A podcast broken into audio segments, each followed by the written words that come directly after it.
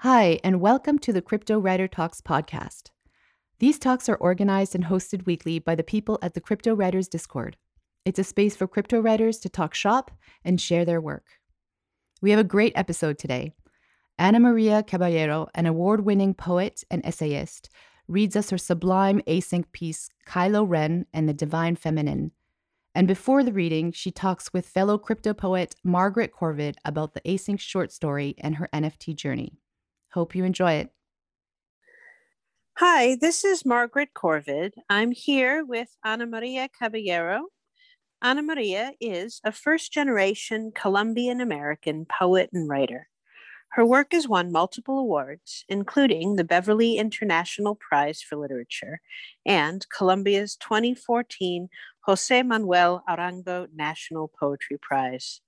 Her writing has appeared in numerous outlets, including the LA Review of Books, Tupelo Quarterly, Sundog Lit, and the Southeast Review. Hi, Ana Maria. Thanks so much for joining me. Hi, Margaret. Thank you. It's an honor to always share space with you. Thank you for that introduction. Uh, well, it's really great to be here with you. Um, so, you're going to be reading a work today uh, called Kylo Ren and uh, the divine feminine. And I just thought I'd ask you a couple of questions about it. Awesome. Thank you. no problem. Um, so, this is a really interesting work, um, and it takes place over a 24 hour cycle and tells a, a, very powerful and a very intimate story. Um, so, I'm just interested in how did you uh, think about uh, the structure of this project and what are your main goals? Well, um, originally this project started out as a poem, and I had put it on hold because the poem got really long, and I knew that it would just be very difficult slash impossible to publish. So then I was working on other projects um, that seemed sort of uh, more tractable, and I came across Async Arts 24 hour canvas and so um, I thought that this poem was actually more of a short story that would be would work great on their platform. So I pitched it to Async in my application, um, and fortunately they they liked it. Um, so then I I built it, and so what, how it happens, how it works is that the um, platform changes every hour on the hour on a 24 hour cycle. And each hour, a new section of the story is revealed. And the story is kind of about being trapped within our thoughts. So, going about in a loop within a day um, worked really well with the theme of the story. Um, and it also, the story is also about how we kind of merge transcendental thoughts with very mundane, you know, what am I going to have for lunch kind of thoughts during the day. You know, at one point we're thinking, what am I doing on this earth? Like, what's the point of my life? And then the next minute, we're like, am I going to have the grilled cheese or the peanut butter for lunch? You know, and that quality of of humanity I've always found so fascinating, um, especially like when it's kind of uh, magnified by motherhood, where you're having thoughts in your head that are constantly being interrupted.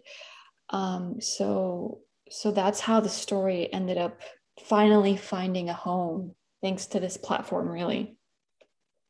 Yeah, and it's really fantastic uh, to see it in its full pomp on Async Arts uh, because it's something that you can really only do in the NFT space to have this changing platform showing every hour a different piece of the puzzle, a different piece of the poem or story. And it's uh, something you can really only do in the world of NFTs. And it kind of makes me curious. Uh, what is your story behind uh, your work in the NFT world? I mean, just looking at your bio, you've got all of this really awesome traditional literary uh, engagement and uh, accolades. Uh, now you're in the NFT world. So, how did that happen?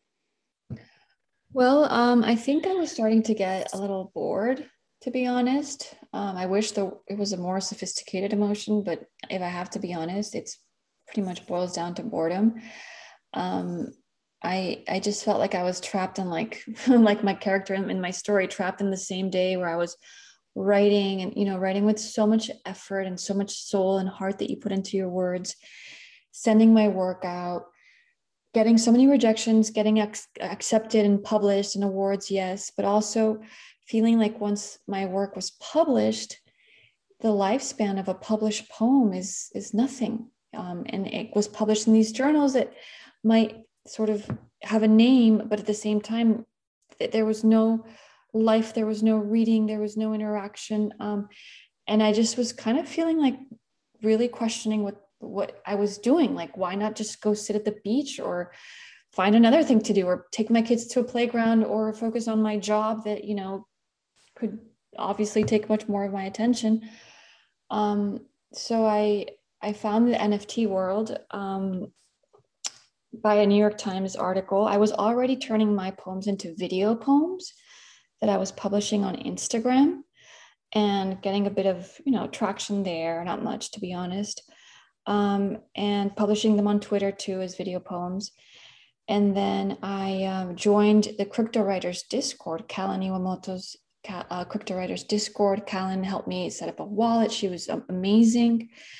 And um, I guess someone there noticed my poems and eventually artemis wild and art chick invited me to be part of ether poems.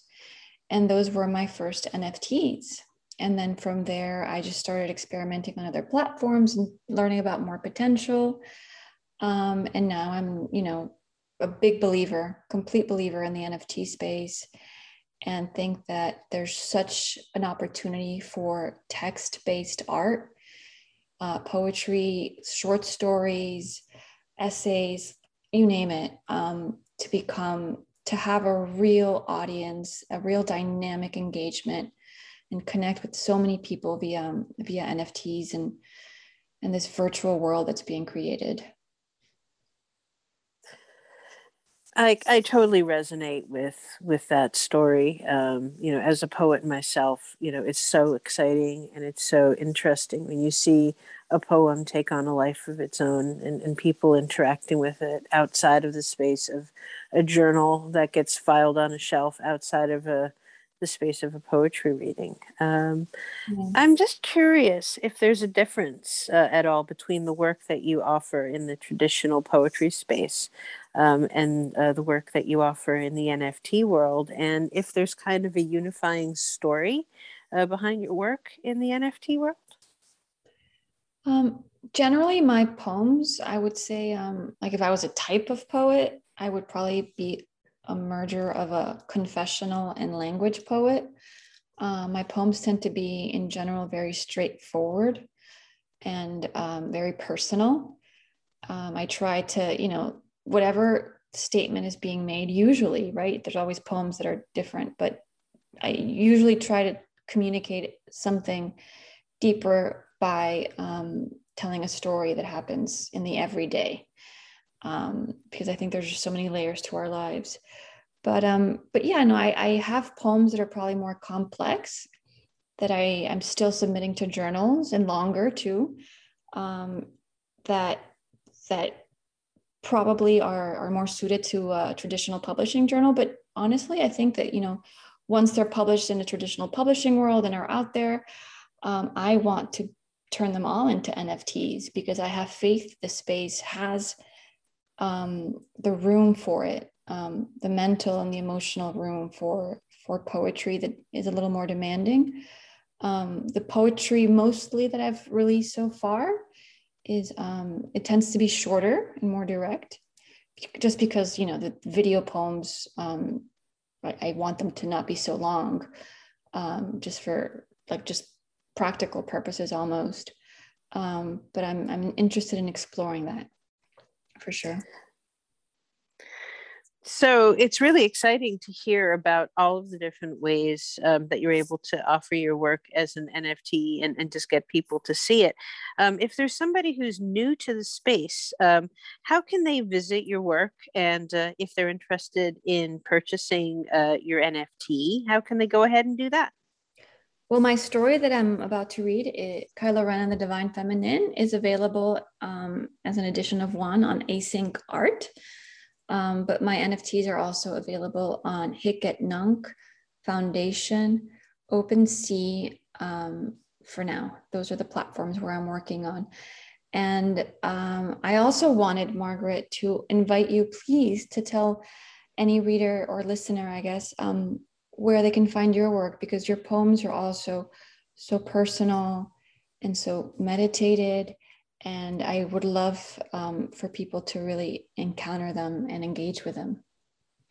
Well, that is a really nice thing to say. Um, basically, if you want to have a look at my work, um, if you go to uh, Behold the Field on OpenSea, uh, which is OpenSea, all one word, .io, um, you can see all my collections and my face and you can sort of read a bunch of the different types of poems that I do. I do formal poems as well as free verse, and I've also got a number of ether poems uh, for sale uh, on the secondary market, um, some still and some video. In order to see the ether poems, you just go to OpenSea and you type in the word ether poems, all one word, into the search bar, and you'll see there's two collections there ether poems and ether poems spoken word. Um, and then you can scroll through there and find my name and check them out. And thank you very much. Awesome. That's wonderful. That's great. Um, well, thank you, Margaret, for taking the time um, to chat with me. I hope that we have another opportunity to discuss poetry and publishing and the blockchain soon. Well, I'm sure we will. I'm sure we'll be seeing each other around. Uh, and the other thing I think people should know is that Ana Maria was just accepted into a curated NFT site called Known Origin. She's going to be one of the first people publishing poems on the site as NFTs. So go to Known Origin, all one word, .io, and search for Ana Maria Caballero. And in the near future, you might see her Genesis drop on known origin. we'll see. We'll see. right on. Margaret, that's very, very sweet of you. Um, uh, fun. Thank you. Hello, my name is Ana Maria Caballero. I'm a first generation Colombian American award winning poet and essayist. I will be performing my piece, Kylo Ren and the Divine Feminine. It is a story in verse built on the Async Art platform's 24 hour canvas, which updates every hour on the hour to reveal a new section. My story tells the unraveling of a woman grappling with overwhelming emotions of failure, of neglect, of loneliness, but also of desire. It is a story that can be started at any given hour and loops around endlessly. But I will begin reading at 6 a.m. and finish at 5 a.m. Thank you for listening. Kylo Ren and the Divine Feminine, 6 a.m. It's only a matter of time until I run into him, until I see his face in real life. A matter of time and of options. We live in the same neighborhood. We both have a kid. It will not matter that his is a toddler still. Playgrounds in this neighborhood are hard to come by. There are, essentially, two. Either you go to Pierrepont or you head north on the promenade to Harry Chapin. Though you could say the promenade itself is a playground. I cannot count the afternoons I've spent on its benches while my kid scooters back and forth, forth and back. Once I got distracted watching the Staten Island ferry disembark. No, that's not right people disembark, ferries unload. Of course, the promenade's far from the ferry, so you can't see individual bodies stand up and walk off. But you can see the docked boat and imagine what's going on. It's easy to picture a horde of unrelated people as if suddenly choreographed, gather rumpled bags and bunched coats before treading onto solid land. This is what my mind was doing when I lost track of my kid. I remained calm. The promenade is like a playground because there, kids, as in playgrounds, are trapped. They must really want to get out to get out, and most kids don't. Obviously, I found my kid. He was behind a family eating cones toward Pierrepont where the ice cream truck parks. I didn't get mad. I bought us clown face popsicles, which we ate on a bench, then stood up and walked off. 8 a.m. I am moving too slowly this morning and now need to rush to get myself and my kid out of the house. My husband asks if I'm okay. I confirm that I'm tired. He asks why, since we went to bed so early, and gives me an adult, intimate look. The whole exchange is nice, tender, on account of my performance last night. I don't tell him or my kid about the movie watching because it would get me into some form of trouble. I'm a bad liar, but not terrible at excluding truth. I learned this from my editor. There's no dishonor in omitting fact, but danger skulks when you slip into untruth. 9 a.m. My kid has two, maybe three playground years left in him. He just got old enough to withstand Star Wars, though I help him past the scary parts. He's afraid of Maul and Vader and Snoke, but mostly the deathly iteration of Emperor Palpatine at the end of Rise of Skywalker. To be precise, my kid fears Palpatine when he is alone on screen but not once Ren and Rey arrive to beat him. In fact, despite Palpatine, this scene is my kid's favorite part. I recognize this is a contradiction, but children are allowed their imprecisions. We've watched the final Palpatine scene something like 35 times, side by side, knees bent, feet propped atop our asphalt gray couch. My kid fast forwards the boring parts so we can cram the entire film between dinner and bedtime, or until my husband comes out of his desktop to lift the control from our kid's hand and click the TV off.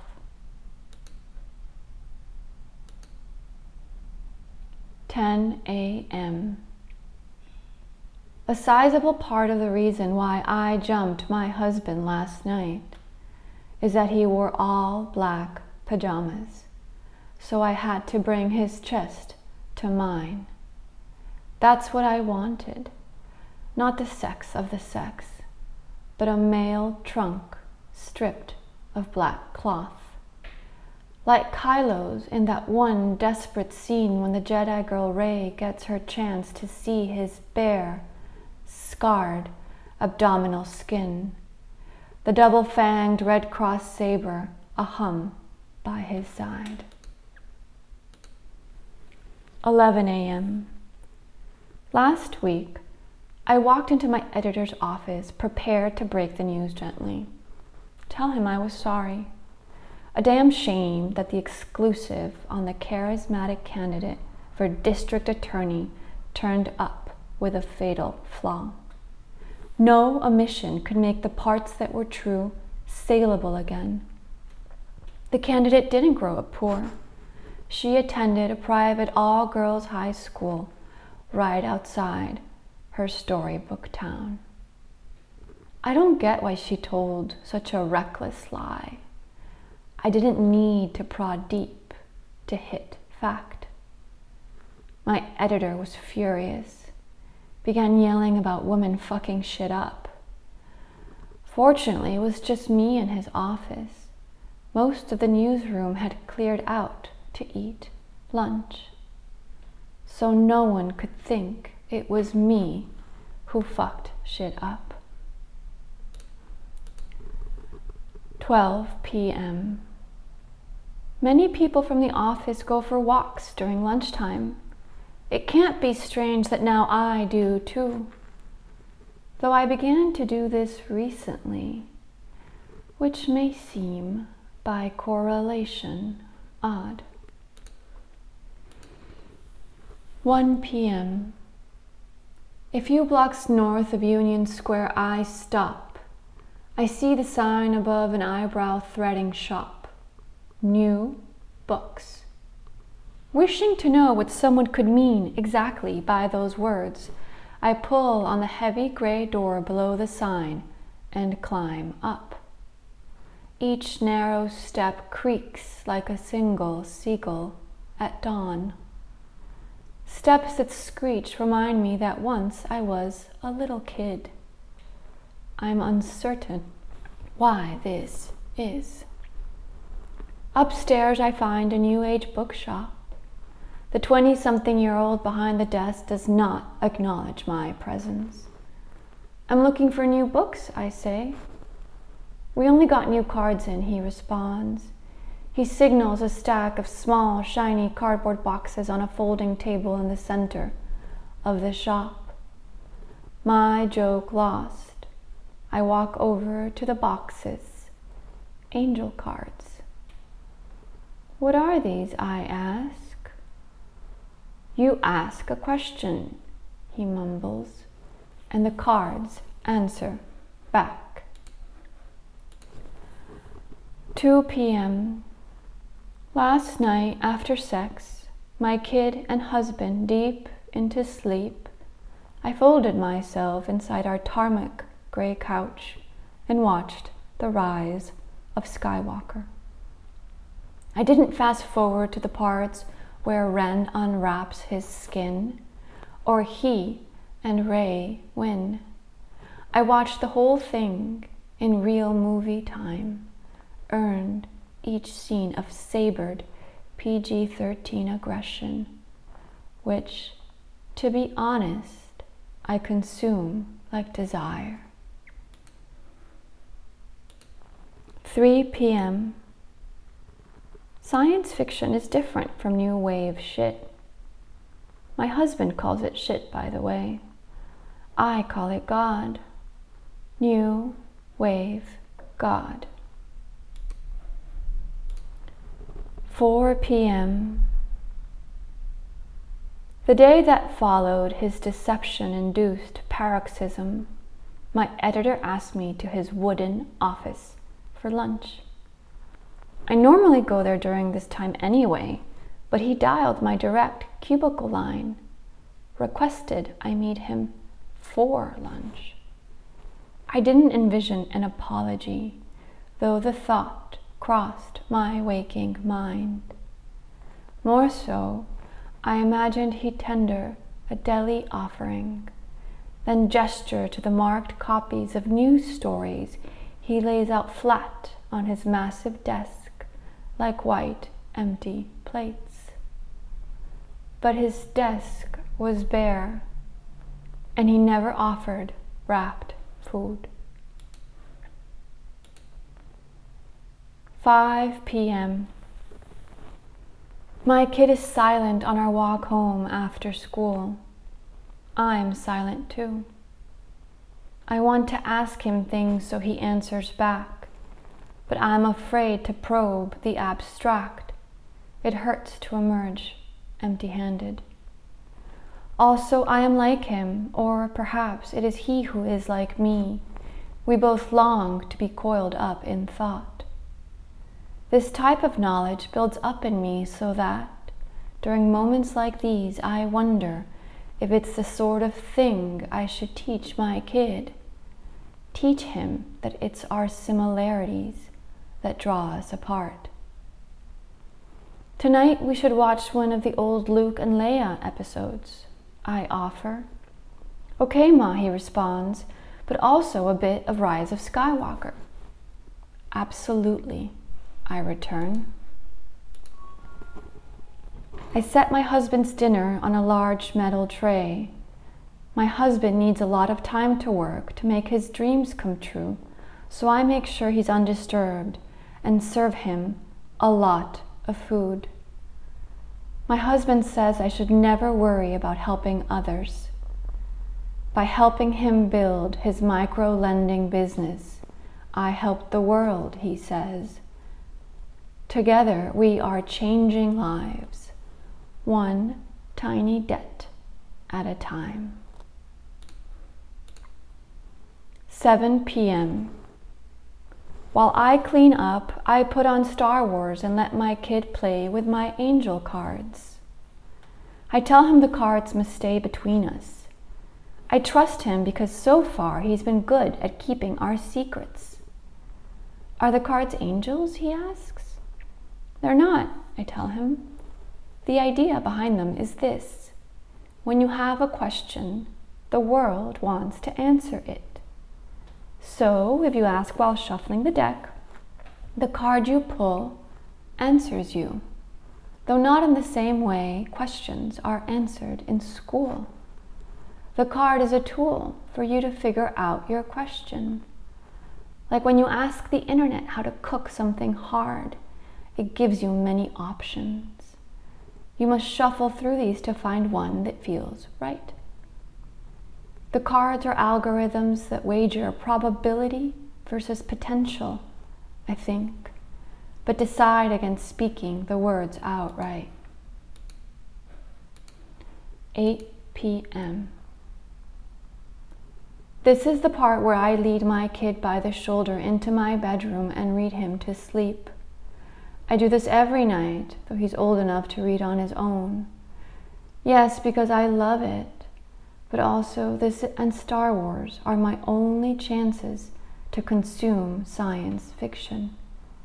Busy as I am fact checking the stories, I go to my editor's wooden office to pick up. 9 p.m.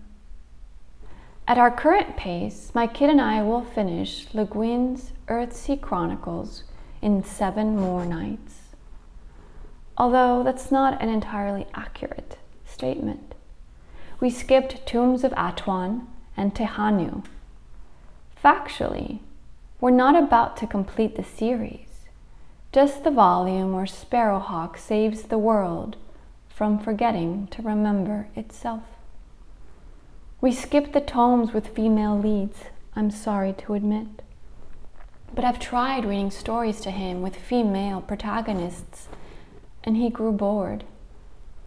To be fair, he was young when we started A Wrinkle in Time, and he's not ready for the carnage of Hunger Games, though he's close.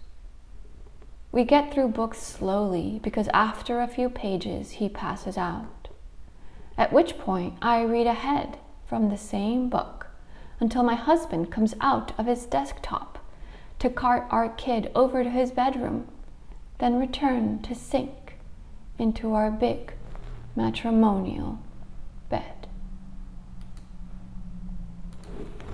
10 p.m.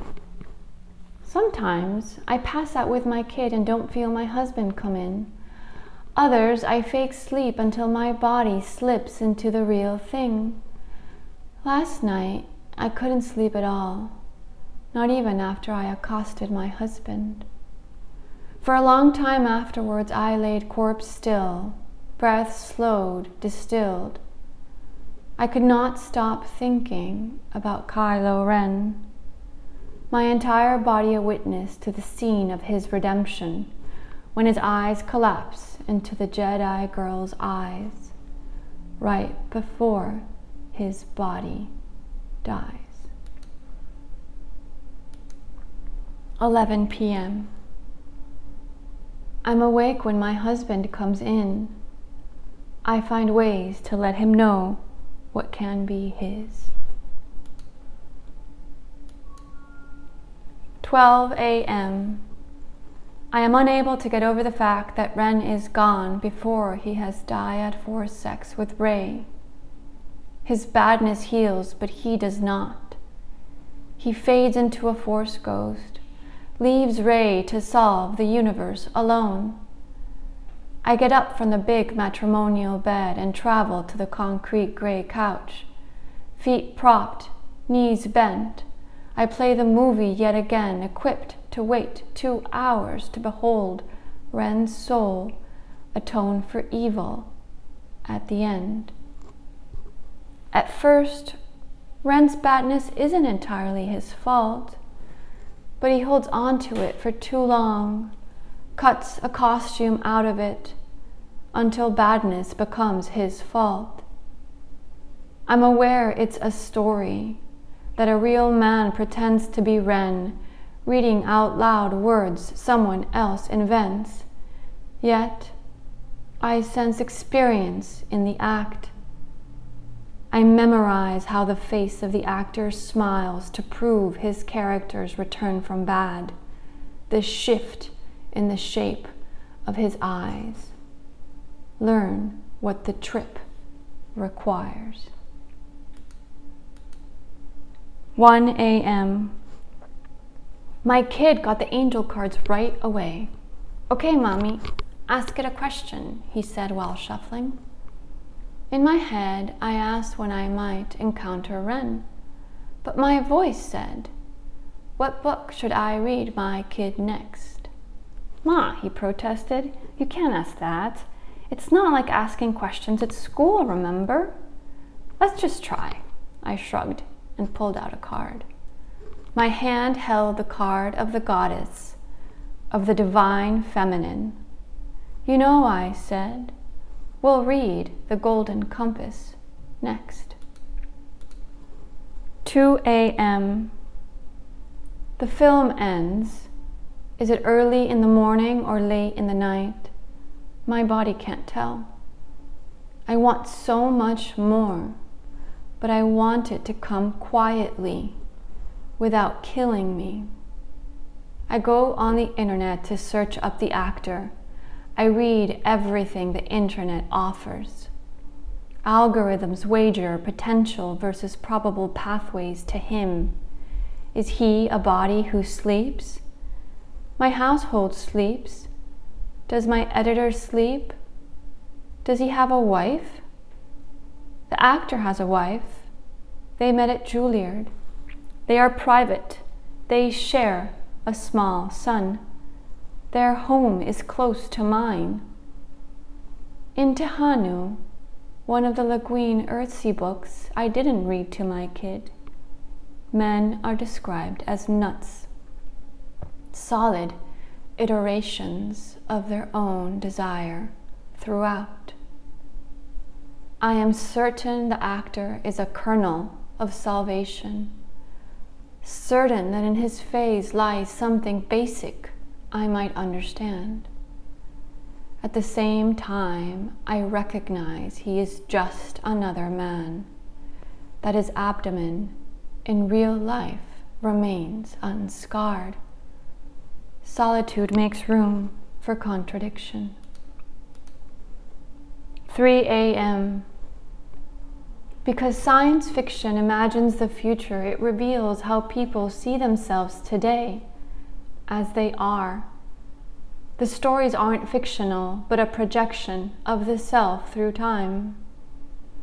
Alan Watts said that, not I. I think about this statement a lot because I love science fiction so much I would prefer to understand why. Maybe I like to imagine a future where gadgets make life easier easier, as in better. Beds would be self making, shirts self folding, dishes self cleaning, news self checking, food self cooking, sleep self finding. Families couldn't be self rearing. That's impossible. But all you'd have to do is love them, not work for their love. 4 a.m. There are additional playgrounds on the reef fashioned piers below the cliff wall of the heights. But the walk down is cold and it drops you by the water where the wind makes everything colder. Pierrepont, Chapin, Promenade. It doesn't matter that his kid is quite a bit older than his. It's a matter of time and of options. 5 a.m. Watts also said that all of us are already gods. Or did he say that each of us is God? I should confirm this tomorrow, or rather today. The difference is significant because when I think of God, I smell vinegar. But when I think of gods, I smell laughter so they cannot be the same wave. Even with my kid, it's so hard for me to unfasten my face and laugh. The card of the goddess says that in every woman there's a maiden, a mother, a matriarch. I can be more precise. The goddess card reads Maiden, mother, mother matriarch. Precision is good because it produces clarity. Maybe I want to return to my editor's office, stare at the grains in the wood paneling, bring him sliced, tightly wrapped cold meats. My household sleeps. I should return to bed before my husband wakes. How is it daybreak all over again? Thank you so much for listening.